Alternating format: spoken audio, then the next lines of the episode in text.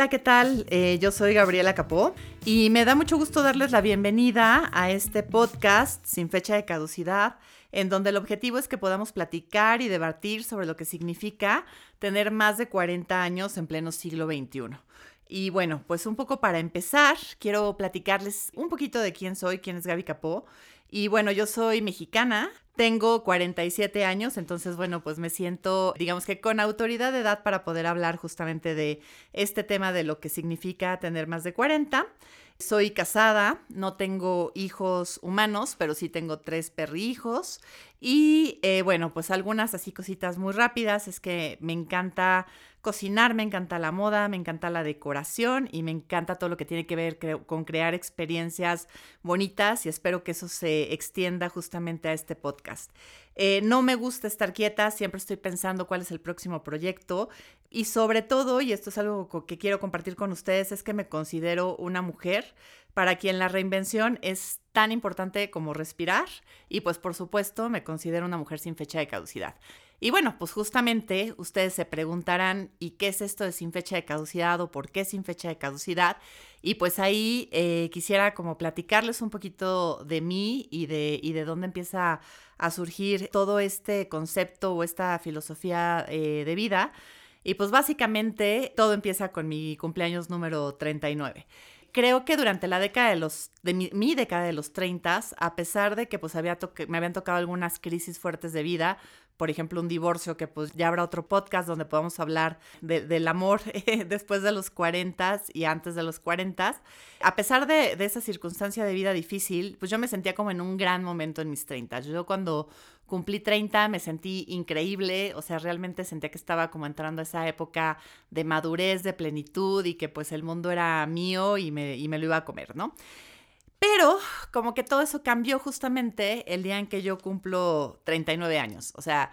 para serles así súper sincera, literalmente me desperté el día de mi cumpleaños número 39 y sentí un hoyo y una patada en el estómago, así un hoyo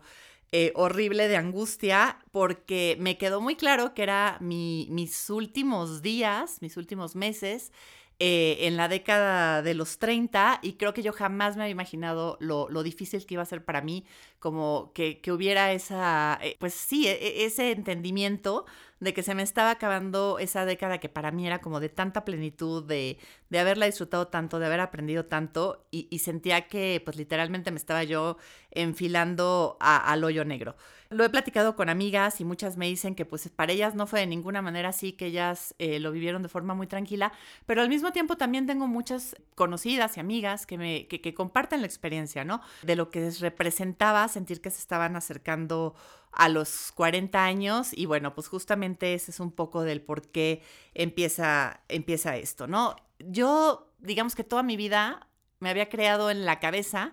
una imagen que claramente pues después descubrí que estaba equivocada, pero tenía yo esta imagen esta película de lo que significaba tener 40, de cómo era, de qué implicaba, de cómo se veía una mujer de 40, pero más allá de eso, de cómo trataba la sociedad y las personas a una mujer de más de 40. Y pues la verdad es que esa imagen en mi cabeza y todo eso que yo observaba con respecto a este cambio de la sociedad eh, con respecto a una mujer antes y después de los 40, pues la verdad es que no me gustaba absolutamente nada. Y sin embargo, de pronto, pues me cayó el 20 de que yo iba derechito y sin escalas a entrar en ese grupo de edad y a volverme una de esas mujeres a las que en mi percepción, y bueno, no sé, ya, ya tendremos mucha oportunidad de, de, que ustedes me platiquen si coinciden o no, en que la sociedad empezaba a ver a las mujeres de 40 como invisibles e irrelevantes. Y pues de nuevo, yo iba derechito y sin escalas a volverme a lo que yo consideraba era la década donde te volvías estas dos características. Y pues bueno, de ahí viene también que prácticamente me sintiera yo como un yogurt que estaba a punto de caducarse en el refrigerador. Y pues tristemente no fue una sensación nada, nada agradable. Y además, pues porque yo sentía que todo lo que estaba viviendo y esa plenitud que sentía que había logrado, pues ya no iba a corresponder con lo que seguía para mí en la década de los 40. Entonces, bueno, pues para hacer el cuento un poquito más corto, digamos que yo viví literalmente en angustia, no estoy exagerando, viví en angustia durante un año antes de cumplir 40. Digamos que a tal grado mi, pues sí, mi apanique de, de entrar a la década de los 40, que pues decidí que había que hacer una gran fiesta para festejar mi, mi cumpleaños, pero, y aquí es donde viene la parte interesante, no le conté a nadie que era mi fiesta de 40 años. Los únicos que sabían, pues obviamente era mi pareja en ese entonces, mi familia y bueno, pues amigas como muy cercanas que obviamente íbamos eh, más o menos en la misma edad y pues sabían que, que lo iba a cumplir, pero de pronto llegó ese día, tenía yo un montón de gente en una fiesta y absolutamente pues nadie de los amigos que no eran cercanos sabían para qué era la fiesta. O sea, a ese grado me causaba conflicto que pues yo ni siquiera me sentía capaz de articular y decir abiertamente que yo estaba cumpliendo 40.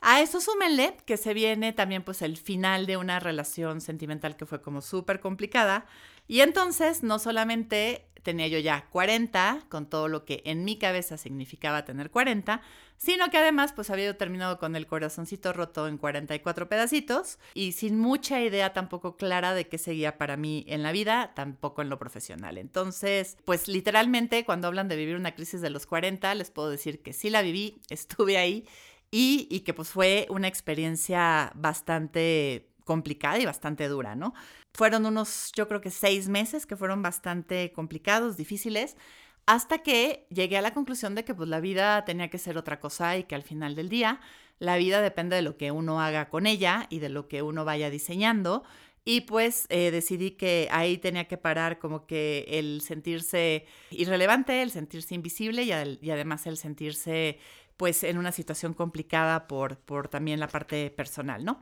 Después de esos meses complicados, tomé como muchas decisiones. Una de ellas era empezar a trabajar en mí, empezar a trabajar en estos estereotipos de edad, o sea, como entender de dónde venían, o sea, era yo, eran los de afuera los que me estaban diciendo, era la sociedad, eran las otras personas, eran muchos años de estereotipos en mi cabeza, qué era lo que estaba pasando conmigo para que a mí me creara tanta confusión y tanta dificultad y tanta crisis el haber entrado, pues literalmente, ¿no? O sea, de un día al otro pasar otra década de edad y sentir que todo había cambiado, o sea, que yo quería entender qué estaba pasando. Por otro lado, yo también quería conciliar o reconciliarme conmigo misma, ¿no? Reconciliar esa persona que pues había tenido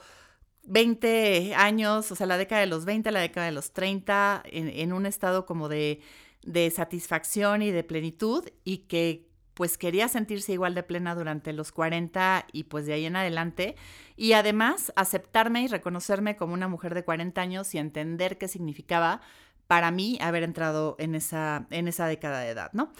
Y entonces, pues decidí que la vida no se iba a acabar a los 40. Y decidí que, pues, tanto esta década como las que vinieran por delante, pues tenían que ser igual de buenas de lo que había sido mi década de los 20 o mi década de los 30. Se dice fácil, no lo es. Eh, les puedo honestamente decir que, a pesar de la decisión, pues tampoco es algo que pasó de un día al otro y que pues literalmente fueron muchos meses, incluso años, hasta que yo empecé a sentirme cómoda en esta piel de mujer de 40 años y empecé a sentirme plena y empecé a sentir que entendía quién era y, y empecé a sentir que entendía hacia dónde iba pues de aquí a para adelante. Hoy en día, ya les platicaba yo, tengo 47 años, me estoy acercando ahora a la, década de los 50, no, todavía no sé cómo me vaya a ir cuando cumpla 49, ya les contaré, pero por lo pronto en este momento me siento que he logrado eso que quería eh, lograr que finalmente he ido entendiendo el porqué de la crisis, que logré este reconciliarme, que finalmente pues eh, el audio y el video de, de cómo me siento, de cómo me veo y de cómo me percibo empiezan a checar. Y puedo decirles que es una década donde he logrado ese objetivo de reinvención, donde me siento muy contenta con lo que estoy haciendo, donde estoy haciendo transiciones de vida que si las hubiera yo pensado en mis 20 o en mis 30, hubiera pensado que, que estaba completamente loca. Y a lo mejor una parte padre de los 40 es que ya te sientes lo suficientemente madura y lo suficientemente sabia para atreverte a hacer locuras que a lo mejor creeríamos que a los 20 o a los 30 son más viables, pero eh, para las cuales en los 40 ya tienes los recursos, ¿no? Y bueno, pues después de, platicarles esta, esta historia, pues me encantaría que, que nos puedan platicar eh, quienes nos, nos, están escuchando, qué opinan, si se relacionan, si para ustedes la crisis de los 40 pues también fue un periodo difícil o si en realidad pues fue una transición que lograron de forma fácil. Y pues algo muy importante, me imagino que aquí nos van a escuchar muchas personas que eh, están en su década de los 30 o incluso de los 20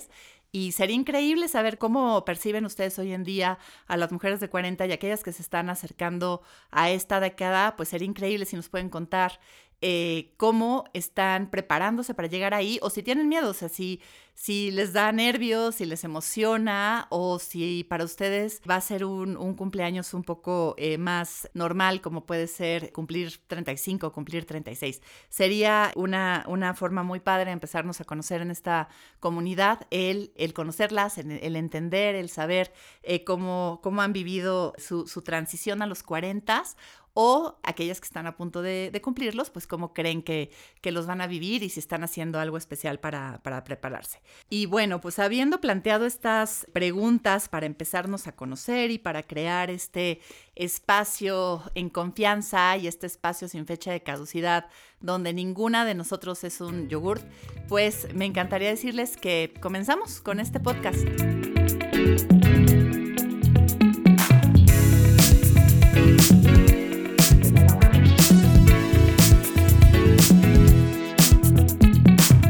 Bueno, pues ya que les conté un poquito de mi crisis de los 40, pues creo que vale la pena hablar de qué es una crisis de los 40, por qué la crisis de los 40 y pues no solamente enfocarnos en el problema, sino también en la solución, ¿no? ¿Cuáles son las formas en las que la podemos enfrentar? Creo que yo me he cuestionado muchísimas veces, justamente a partir del el día 1 que cumplí 40 años, el por qué me estaba conflictuando tanto esto, ya les comentaba yo que creo que unos seis meses después de este eh, cumpleaños tan, tan especial, decidí pues como que literalmente sentarme conmigo mismo y decir, a ver, bueno, ¿qué está pasando? ¿Por qué te sientes así? ¿Y qué vamos a hacer eh, para cambiarlo? Porque pues pasarse una década de vida eh, sintiéndose que, que, uno es invisible, pues, pues no es la mejor forma de, de llevar la vida. Entonces me puse a pensar y creo que llegué a una conclusión. Y esta conclusión ustedes ya me dirán si coinciden conmigo o no. Es que a lo largo de, pues, de la historia, digamos, de las últimas décadas, nos han creado una especie de lista del súper de lo que eres o dejas de ser a cierta edad. Entonces tenemos todos estos estereotipos de edad en los que se supone que a los 20 tienes que haber logrado esto, a los 30 tienes que haber logrado lo otro, y a los 40 tienes que haber logrado X número de cosas, o bien tienes que dejar de ser X número de cosas. Entonces aquí tenemos como que una dualidad bastante complicada, ¿no? En teoría te deberías de haber casado, en teoría deberías de haber tenido hijos, en teoría deberías de tener estabilidad, en teoría deberías pues de tener una casa, de tener un patrimonio, de estar sólidamente consolidado en tu carrera y bueno, una serie de debieras que pues sería, eh, se nos podría ir todo el capítulo enumerando que es todo lo que se supone que deberíamos de haber logrado a los 40. Si a eso le agregas el factor de género, pues la lista se hace todavía más complicada, ¿no? Porque, bueno, ya hablaba yo de temas profesionales y de temas financieros, pero pues también aquí agréguenle el tema de deberías de estar casada, deberías de tener una familia estable, deberías de tener una pareja, deberías de tener hijos, deberías de verte de cierta forma, etcétera. Pero, y aquí es donde la cosa se vuelve todavía más complicada, también nos dan esta larga lista de lo que ya no deberíamos de hacer. Y entonces tenemos, no deberíamos de dejarnos el cabello largo, eh, deberíamos de dejar de usar minifalda, no nos deberíamos de poner cosas pegadas, deberíamos de empezar a ser como atractivas, pero ya no tanto porque después de los 40 como que pues ya no eres ese, esa mujer a la que las personas eh, deberían de estar volteando a ver. Y bueno, se crea toda esta, esta lista de estereotipos, todo este tipo de presiones y toda esta lista de cosas que deberíamos de palomear o tachar de lo que tenemos o debemos de dejar de ser a los 40. Y aquí es donde también nos empieza a cuestionar, pues, cómo es que 365 días, o sea, llegar al 366 de una edad, empieza a complicarte tanto y de pronto las cosas tendrían que cambiar tanto. Esto especialmente cuando consideramos que estamos en un siglo, y por eso es tan importante hablar eh, de sin fecha de caducidad en pleno siglo XXI, es absurdo tener que enfrentarnos con todas estas, estas listas del súper, del que sí, del que no, de la palomita y del tache, cuando debemos de considerar que estamos ante un avance científico que nos permite fácilmente llegar a los 80, 90 o inclusive ya se habla de que las nuevas generaciones van a llegar sin ningún problema hasta los 100 años. O sea, podemos ver a nuestros papás, podemos ver incluso a veces a nuestros abuelos que han llegado a los 80, a los 90 en excelentes condiciones de vida. Tenemos avances médicos, tenemos oportunidades profesionales y académicas, tenemos mujeres que escogen la maternidad después de los 30 y de los 40, en fin, estamos en un siglo donde las oportunidades tecnológicas de salud, profesionales, educativas, son infinitas y sin embargo seguimos operando bajo la lista del súper que nos dieron en el siglo XX y en los 80s, en, los 70s, en los 80s y en los 90s, y que nos compramos y que interiorizamos y que nos hemos traído 20 años después eh, en pleno siglo XXI. Sé que, y estoy segura de que en la audiencia hay muchísimas mujeres que han ido rompiendo poco a poco con estos estereotipos, pero también al mismo tiempo habemos mujeres, y me incluyo en ellas, que de alguna manera nos compramos el discurso y que nos ha costado, pero muchísimo trabajo, poder salir de, él. Porque justamente eso se trata de este, de este podcast, de crear una comunidad donde al contrario, la década de los 40 significa que tenemos fácilmente 40 años de vida, 50 años de vida por delante, que si los manejamos correctamente a un nivel físico, a un nivel mental, a un nivel personal, a un nivel de desarrollo, pueden volverse los mejores 40 años o 50 años de nuestra vida porque tenemos experiencia, tenemos recursos de vida y podemos tener la mejor actitud y la mejor disposición para hacerlo mejor con nuestra, con nuestra vida y nuestros próximos años. Y bueno,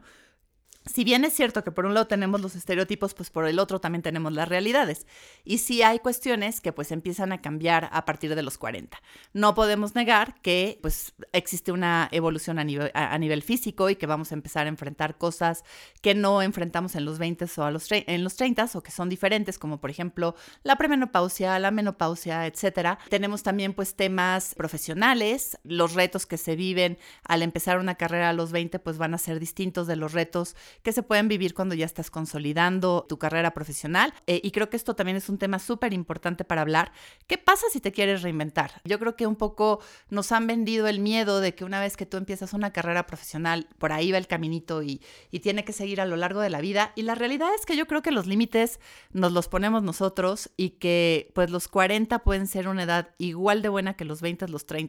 o los 60 si queremos hacer un cambio en nuestra vida.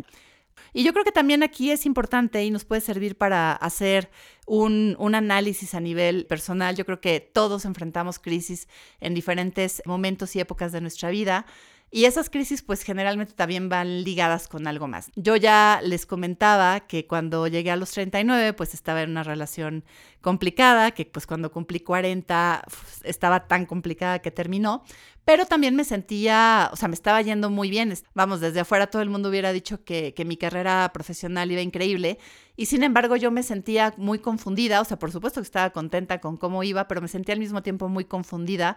con qué iba a seguir después de eso. Me sentía perdida, no me sentía segura de dónde iba.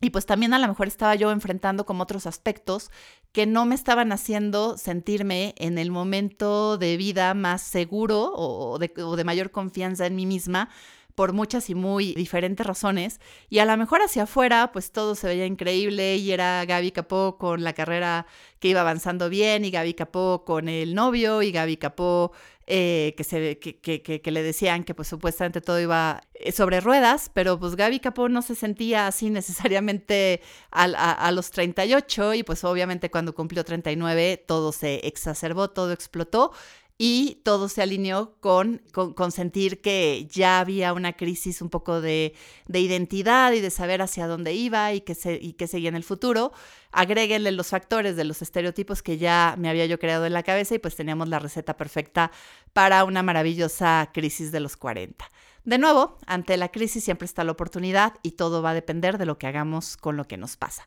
Todo siempre va a depender de ustedes y que de ustedes depende el que hacen con su edad, qué hacen con sus años, qué hacen con su vida y que de ustedes depende que justamente la década de los 40, de los 50 y todo lo que venga se vuelva el mejor momento de sus vidas y que tengan ustedes una, una vida completamente sin fecha de caducidad. Y aquí pues creo que también es un buen momento para platicarles un poquito de qué temas queremos platicar, de qué, cómo queremos llevar este podcast, de cómo quiero eh, construir con ustedes esta comunidad. Y pues ya les hablaba yo de diferentes factores. Les hablaba yo, por ejemplo, pues de las relaciones de pareja, les hablaba de la carrera profesional, les hablaba pues de las cuestiones eh, físicas que vamos a enfrentar a partir de, de esta edad. Y todos esos son eh, los ejes y la columna vertebral que le van a ir dando forma a este podcast y que además pues espero que, poco a poco eh, ustedes me empiecen a compartir también qué temas les gustaría escuchar, qué, de qué temas les gustaría que habláramos, a quienes les gustaría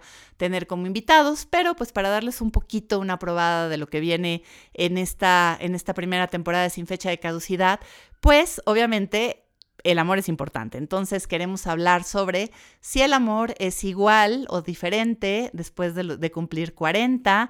Queremos hablar pues obviamente también de, las primeras y de las segundas vueltas. Obviamente eh, en, entre esta audiencia va a haber mujeres que a lo mejor se casan por primera vez o tienen una primera relación estable a partir de los 40, pero pues también habemos otras como yo que vamos en la segunda vuelta o en la tercera. Está siempre también el tema de la maternidad de los 40. Yo en mi caso ya les contaba que no tengo hijos, pero también pues tengo amigas con hijos muy pequeñitos, pero también tengo amigas que hoy en día tienen 45 años y son abuelas, entonces la maternidad a partir de los 40 puede ser tan diverso como diversas somos las mujeres que tenemos esta edad. Queremos hablar de carrera profesional, queremos hablar pues de cómo ser una mejor pareja también en esta edad. Es, eh, hemos aprendido algo, aprendimos algo en nuestros 20 y en nuestros 30 y bueno, hay un montón de temas, obviamente también toca hablar de la premenopausia, prepararnos para la menopausia. Creo que algo increíble es que si ustedes empiezan a, buscar sobre el tema, lo que van a encontrar es un montón de artículos muy aburridos y además pocos y aburridos y muy científicos. Y bueno, pues de lo que se trata es que vayamos encontrando a todos esos expertos que nos puedan ayudar a que nuestra vida sea totalmente sin fecha de caducidad, a que vivamos de la mejor forma, que nos puedan contar eh, ahora sí que sus secretos y sus tips para estar en estas décadas de la mejor forma y que también podamos hacer un espacio aquí donde todas podamos ir contando. A mí me encantaría poder tener a muchas mujeres sin fecha de caducidad sentadas en este micrófono conmigo, platicando como, pues literal, con una taza de café sobre cómo han sido sus experiencias en el amor, cómo es eh, una cita hoy en los 40. Es lo mismo que cuando teníamos 20 hay muchísimas preguntas que creo que, queremos responder y eh, pues esta comunidad es de ustedes y para ustedes y la vamos a ir construyendo juntos. Entonces, si tienen sugerencias de esos temas que siempre les han intrigado, por favor váyanlos compartiendo, que va a ser un verdadero gozo que podamos irlos platicando conjuntamente. Bueno, pues para cerrar este primer episodio de Sin Fecha de Caducidad, les quiero compartir un poema que me compartieron también hace muy poco tiempo, se llama Timeless en inglés, que sería como Sin Tiempo. La autora se llama Rupi Kaur y creo que refleja perfectamente lo que es la esencia de ser una mujer sin fecha de caducidad y vivir sin fecha de caducidad. Entonces, bueno, se los comparto y ojalá les guste. Me convencieron de que solo me quedaban unos cuantos buenos años antes de ser reemplazada por una mujer más joven que yo. Como si los hombres ganaran poder con la edad, pero las mujeres se volvieran irrelevantes. Pueden quedarse con sus mentiras porque yo recién estoy empezando. Me siento como si acabara de nacer. Mis veintes fueron el calentamiento para lo que realmente estoy a punto de hacer. Esperen a que me vean en mis treintas.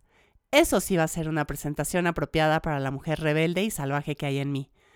¿Cómo puedo irme antes de que empiece la fiesta? Los ensayos empiezan a los 40, maduro con la edad. No vengo con una fecha de caducidad. Y ahora, para el evento principal, las cortinas suben a los 50. Empecemos el show.